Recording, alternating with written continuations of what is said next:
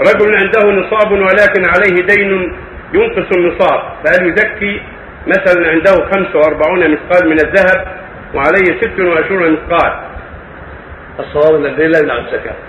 اذا كان عليه 100,000 دين وعنده 200,000 لا ينقص منها 100,000 لاجل الدين، لا، بل يزكي ما عنده، والدين يقضيه الله سبحانه وتعالى، لان الرسول صلى الله عليه وسلم كان يبعث عماله الى الناس ويقبل منهم الزكوات ولا يسالونهم عليهم دين وما عليهم دين.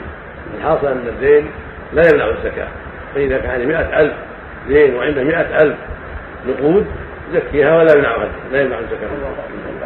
وكذلك النذر والكفاره اذا انقصت النصاب كلها لا تمنع، لا الدين ولا النذر كلها لا تمنع الزكاه.